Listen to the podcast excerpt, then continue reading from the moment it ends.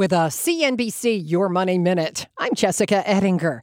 If you're feeling worried about looming bills and how expensive things have gotten, you're not alone. Seven out of 10 adults, 70%, are stressed about their personal finances. And 57% of those making $100,000 or more per year are financially stressed too. That's CNBC's Sharon Epperson with numbers from the new CNBC Your Money Financial Confidence Survey conducted with Momentive. We asked people how much money it would take for them to feel financially comfortable. Nearly 75% of those asked said they need at least $100,000. Now, the phrase financially comfortable is subjective and means different things to different people, but the $100,000 mark makes sense because the average personal debt balance last year in the U.S., including mortgages and student loans, was $101,000, according to Experian. You can see all the survey results at CNBC.com.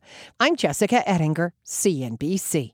We could try to explain what it's like to get your work done on a John Deere mower, compact tractor, or Gator XUV. But to really understand the feeling, you just have to get in the seat. Learn more at johndeere.com slash get in the seat or visit a dealer near you.